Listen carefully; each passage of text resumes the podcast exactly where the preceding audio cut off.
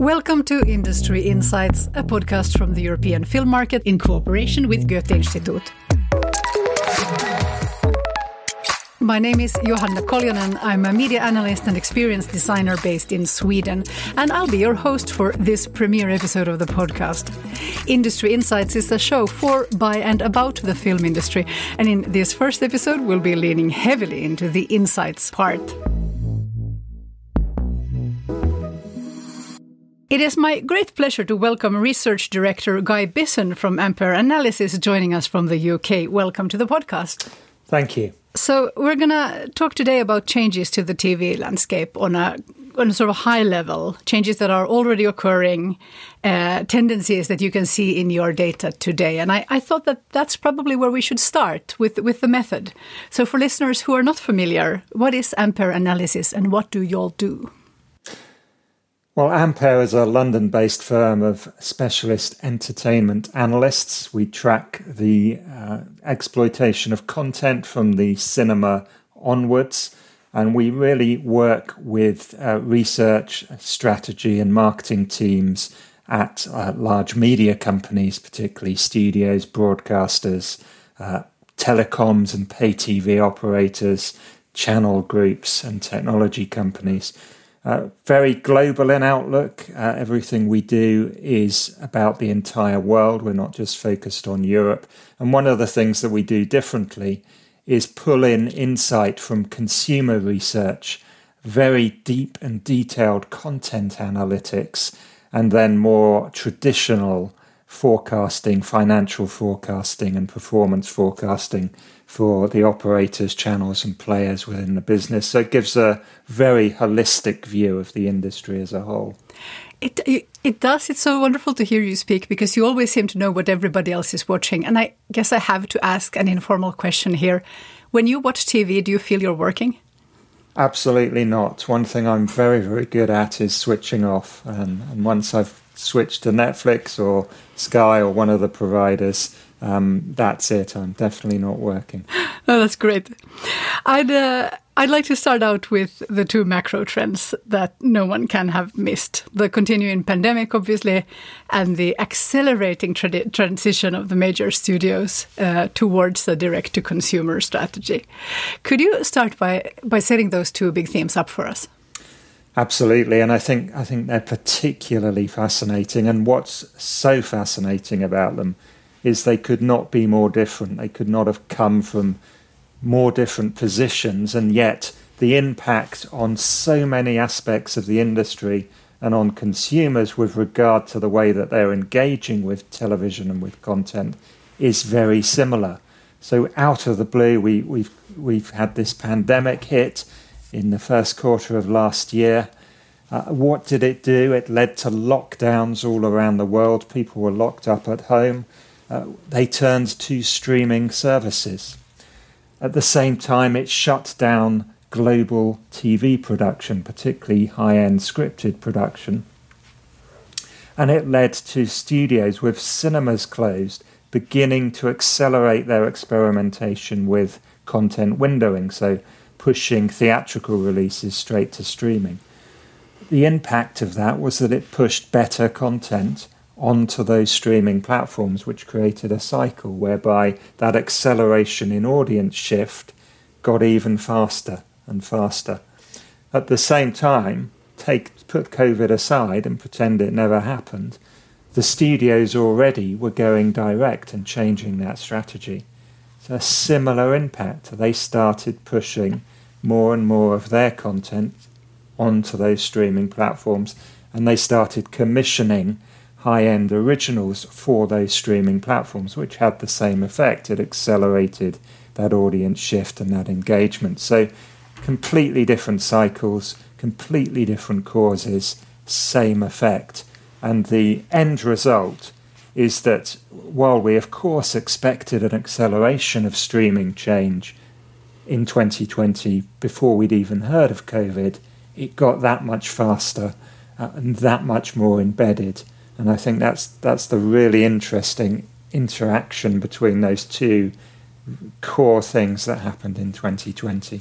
It's uh, fascinating. Even the streamers themselves had no idea. Uh, they've had to adjust their targets uh, many times during the last last years, and now their projections, of course, for the next three to five year period, looks even more intense.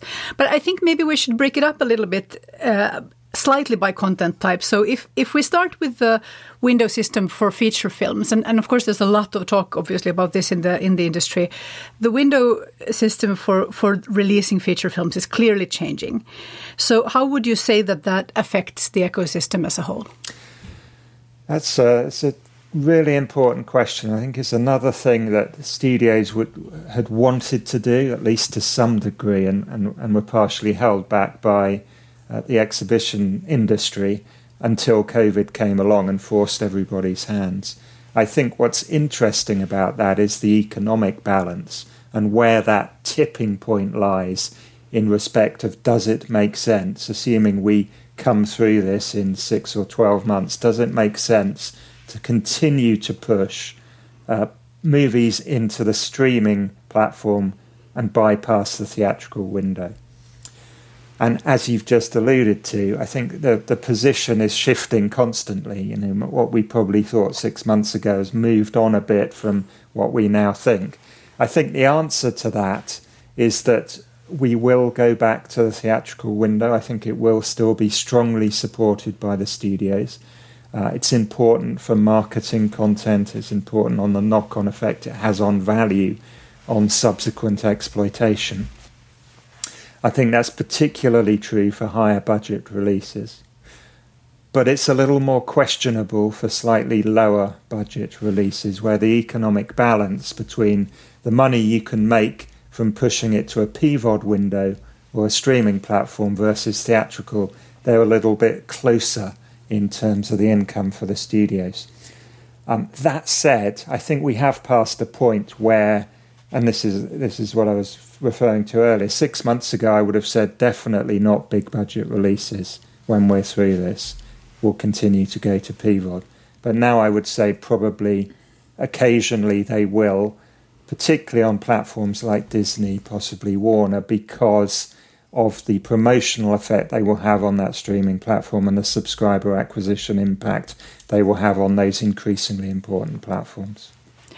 So PVOD, uh, in, in case somebody hasn't heard this term yet, uh, I'll just spell it out. Of course, that's premium video on demand. And by that we mean a transactional uh, streaming window that is happening, that is uh, adjacent to or replacing the, the or, or, or um, simultaneous with the theatrical premiere. Can be slightly before, can be slightly after, can be at the same time. And then the idea is that if you choose to watch it at home, you pay quite a lot more uh, than you would uh, even for a ticket in the cinema. They've been priced very differently, but we can talk about perhaps 20, 30, 40 even euros depending on, on the title. And sometimes that's done on a subscription platform as well. So you have to be a subscriber first. The very different models here, we'll, we'll see what sticks. But I mean, I think it's fascinating what you're saying uh, here I think perhaps we've we've just thought of it a little bit too simply. We have to have many thoughts in our in our minds at the same time. I think just as you do, that audiences will absolutely rush to have that shared physical experience. Um, at least those who haven't been hit too hard uh, personally by the pandemic will perhaps, you know, I think we'll get through the fear pretty soon and, and really we'll see a boost probably in, in those kinds of live type events like, like theatrical exhibition. At the same time, in the last decade, we've made a lot of movies that didn't perform in theatrical, especially mid-sized movies, but but quite a lot of films that, that were just losing money in that window. And, and as you say, for them, PVOD might be a much better deal uh, or some kind of transactional uh, release plan. Yes, yes, absolutely. Now, there's also this other window system or release pattern that is quietly disappearing. And that was the historical cycle of American TV content, which would start out on some kind of premium, premium service or network and generate value through pay TV or, or advertising, and of course also being sold across territories, which is how we saw that content in Europe, and then sometimes uh, in the US end, ending up in syndication, which uh, from the consumer perspective is those shows that are always on. You know, you turn on the TV and those shows are always on. Those would have been in syndication. So then those rights would be working for the rights holders for, for decades uh, often. And and moving away, moving towards direct to consumer, of course, is also about switching this uh, system, which in Europe doesn't affect us as directly. But could you talk a little bit about what that does on a sort of systems level to, to TV? Yeah, there are two fundamental transitions, I think, within that question. Um, one, one is a simple one that the channel business is shifting to a streaming channel business. Um, that on its own fundamentally doesn't change the value chain of exploitation. Uh, as you rightly say, what changes the value chain is the fact that the companies that were or do produce a lot of the content are now going direct. That is the fundamental change for the first time in a effectively a hundred year history of the studios. Uh, they are bypassing their traditional partners. And that has all sorts of impacts down the value chain. Um, it has an impact, of course, on the supply of content to third parties. It's not just other streamers like Netflix, but it's TV channels as well. Um, it has an impact on the distribution business and particularly international distribution business businesses that might have taken some of that content on board to sell into those international markets. Um, and it has a impact on the whole subscriber relationship with content and with the brands that supply that content. Traditionally, we, we didn't think as, as consumers of particularly, um, with some exceptions, Disney possibly being one of them, but with most exceptions, we didn't think of the studio when we watched a piece of content on a TV channel increasingly that is the brand w- that will be presenting that content to us.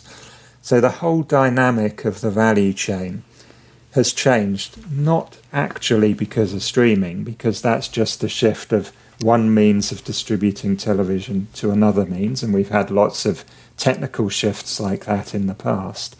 But it's that disruption to the content, business to business value chain, that is absolutely fundamental. And of course, it changes the whole competitive dynamics of the business as well uh, as soon as those studios go direct. Do you think it will create opportunities for European content uh, internationally in the US market, perhaps, but also in, in the rest of the world, as some of this US content might not be as available? Yeah, so it it absolutely does. I mean, not that on its own, that is one aspect of it, but just the fact that the the business has moved towards truly global platforms. So Netflix, Amazon, Disney Plus, they really are the first truly global uh, consumer-facing channels, if you like, um, and that fundamentally changes the opportunities because they need uh, local interest content and increasingly because of the rights situation around accessing uh, rights on a global basis, it makes more sense to produce that content. So that has driven the massive upswing in non US production that we've seen in the last three to four years. That is an opportunity absolutely for uh, European and other, other rest of world producers so I think um, the market is more dynamic than it has ever been for non-US content. No. More accepting of non-US content and more accepting of non-English, particularly content, than it's ever been before. Now you said that the last uh, three to four years of that this has already been happening, and and and of course that's that's correct.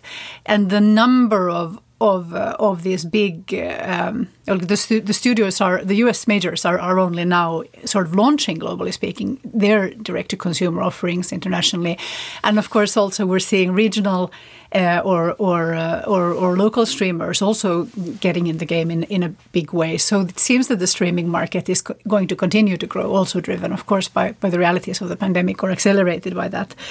So, yes, the world economy is struggling, but streaming, ironically, is doing incredibly well.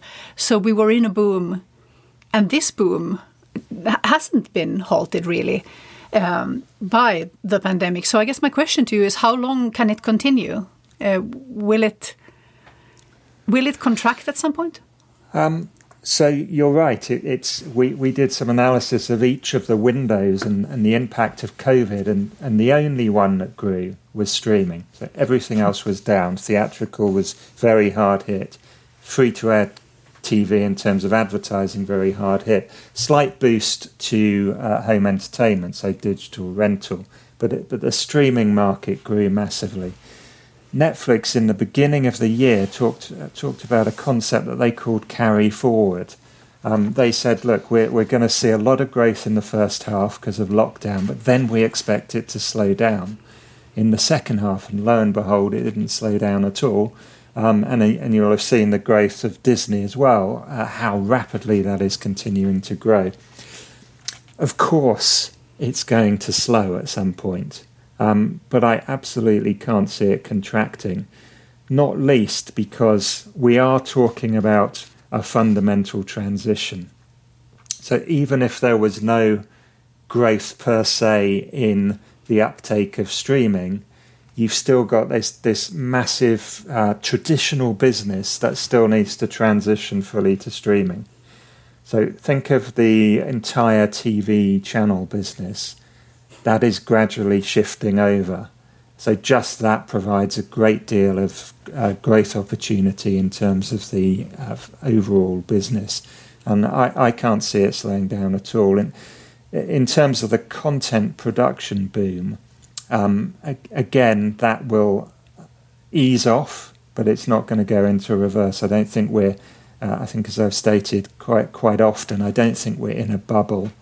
We are definitely in a boom, and we're in a fundamental transition, and that's going to continue to see a lot of change over the near term.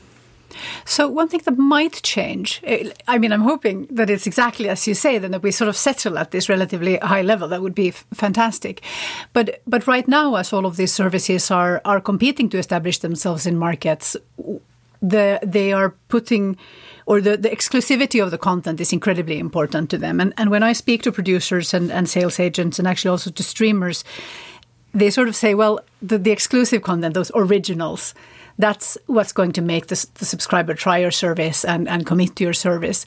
But once they're there, if you just want to keep them from sort of churning out, you want to keep them sub- subscribing, there just needs to be stuff for them to watch. And that other stuff, the rest of the catalog, doesn't necessarily have to be exclusive. And this suggests to me that, that in a few years, once all of these services are sort of finding their place in the market, we, we might see a little bit more of a distribution market that that that in some ways reminds us more of, of, how it's worked before. Can we say anything at this point of of how that's going to work? And do you agree with their analysis that that exclusive content uh, is going to be less central, perhaps three or four years from now? Um, so I, I, agree partially, but I think what, what it applies to is acquired content. Um, original content created by Netflix and other streamers will remain, I believe, exclusive to those platforms uh, rather than then being sold into um, onto other players and other platforms. What we see in the data already is actually for both acquired and um, original that the content tends to be exclusive on a single platform at a given point in time and then it's the acquired content that will pop up on another platform a year down the line. So they are continuing to uh, license once the rights deal expires for the acquired content. But I think for the original, uh, that continues to be a very important driver for the platforms, and it will continue to be to, to be so. So I think there's a two uh, two pronged approach to how content licensing will continue. And that would seem again to, to offer some opportunities for, for instance, the national broadcasters and, and and other sources of sort of qualitative, for instance, TV drama content uh, that that can actually be monetized uh, internationally, even if you need to keep that that first uh, first window or your national market for yourself. You can do it in collaboration with international services, of course, but you can also you can re- we can really think of a more sort of traditional distribution re- distribution reappearing for those kinds of projects.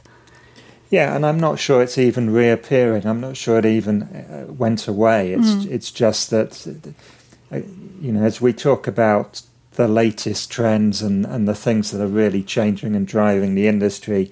Um, there's a, a, natural human tendency to think it's all or nothing, but of course it isn't. The, the things that we, you and I are talking about now uh, clearly are happening, but they're not everything that's happening.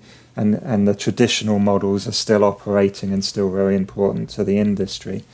Um, one slight uh, point I would make on that, though, is that one of the things that streaming does is open up the opportunity for broadcasters to have a global platform. And we're seeing that increasingly, particularly in Europe, not so much in the, in, in the Americas and Asia.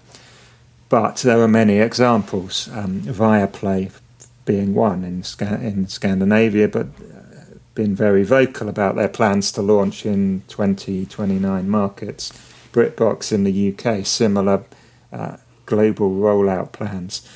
So the the as as that strategy begins to grow, um, then we we almost have another factor pushing those broadcasters to retain the rights for themselves and for their own platforms and to keep them exclusive. Again, it will apply to their own production and the high budget production, and not so much to what they're acquiring in the open market.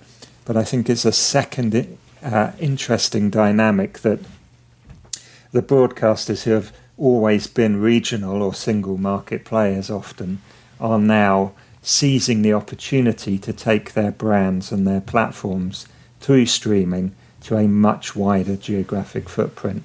So again, that could change things in the coming few years. To me, that's incredibly exciting because it also allows us to talk in a way and think about something else, talk about another kind of landscape than than the sort of, you know, Netflixes and Amazons, which are, I mean, of course, or, or some companies like Apple and, and, and Amazon, which are among the biggest in the world, no matter how you count. In a way, it feels like, obviously, if if you want to con- compete with them just on budgets, that's just not going to be possible.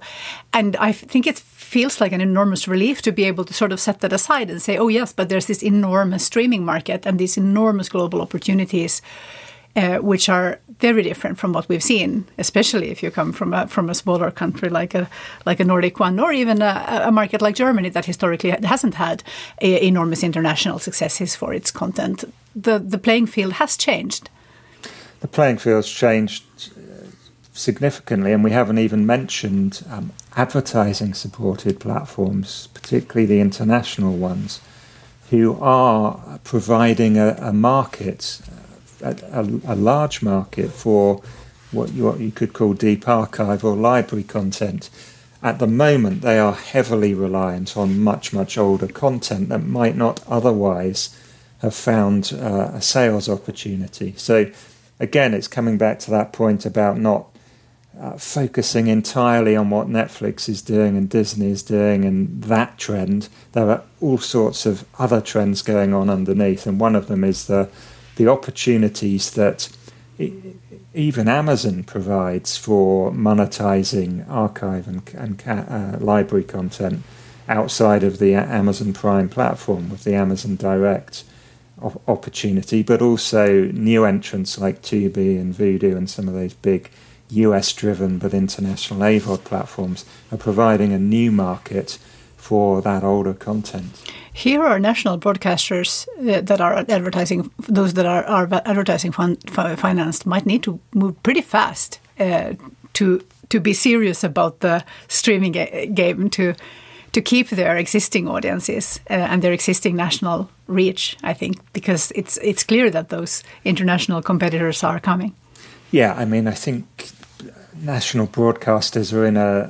If, if we were to segment the market, because of the quality and recency of their content, particularly the, the drama production that they go into, but also because they are a um, deposit is the wrong word, but they're the place that people go for, for example, reality content and light entertainment and chat shows and all the other things that you know we don't talk about so often because maybe they're not as exciting as drama and high-end drama, but they're really important for driving the audience. Um, and that's where regional broadcasters are strong, and they're strong in uh, locally significant, uh, high value drama production as well, which sets them apart, certainly at the moment, from those international AVOD players who are, who are, who are reliant on very large catalogues of quite old uh, and lower quality content. So the, the market's definitely segmenting. But I think that places, ironically, it places the local broadcasters often in competition more directly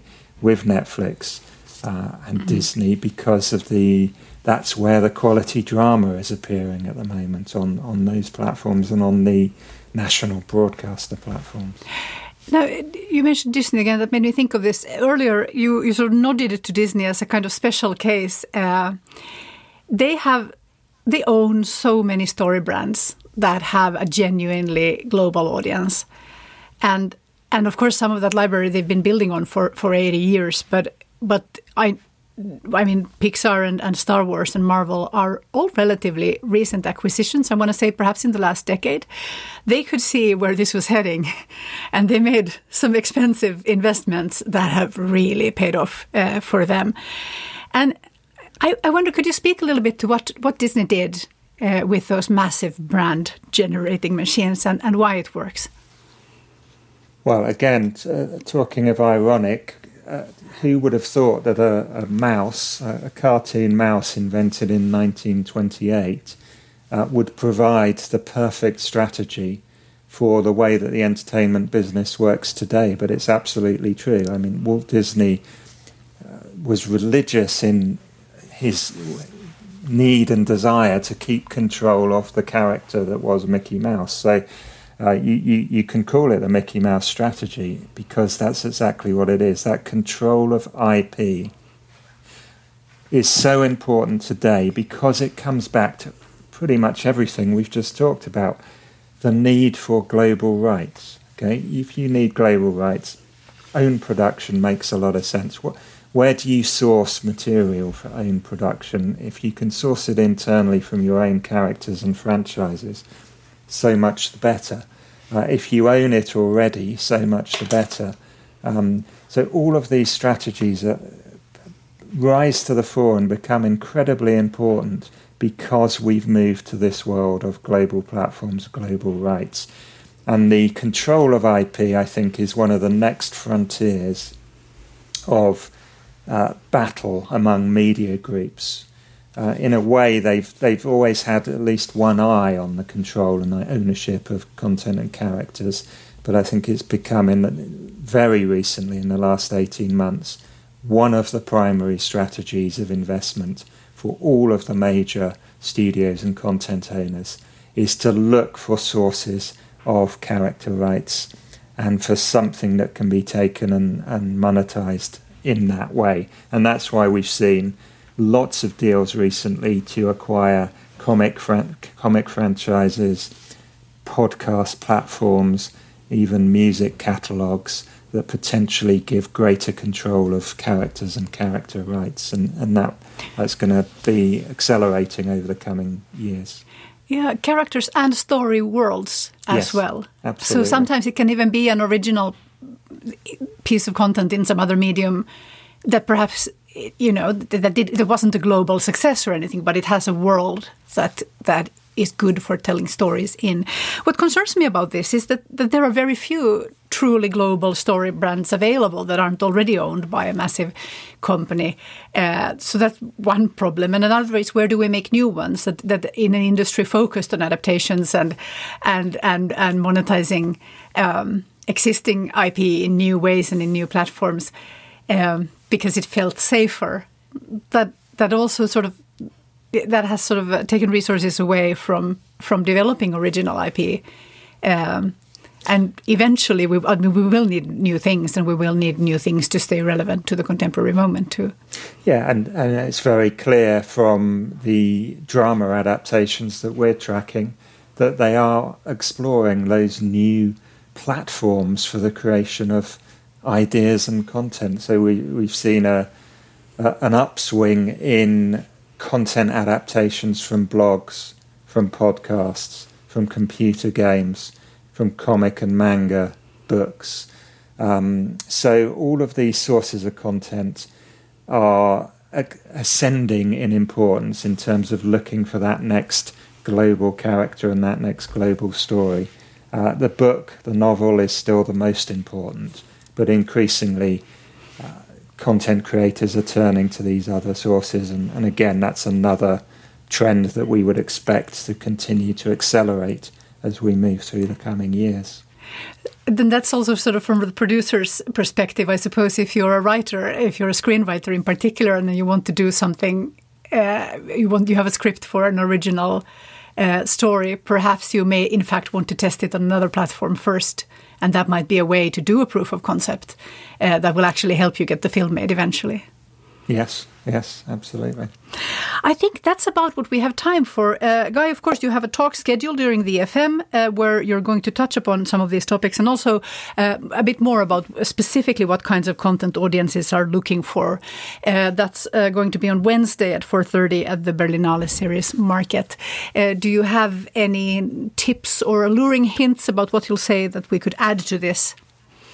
No, I would uh, advise everyone to watch it, though. Um, there's going to be some interesting data on what's getting commissioned, for example, uh, uh, uh and also a look at the uh, trends in terms of streamers versus those traditional broadcasters that we were just talking about, and how not only COVID has impacted them differently, but how they're approaching the future of content slightly differently as well. So, some very interesting points going to come out of that, I hope. We started with a personal question. I'm going to have to land on a personal question uh, as well. For you personally, what is the most exciting thing about this field right now? Um, for me, I think it's it always has been content.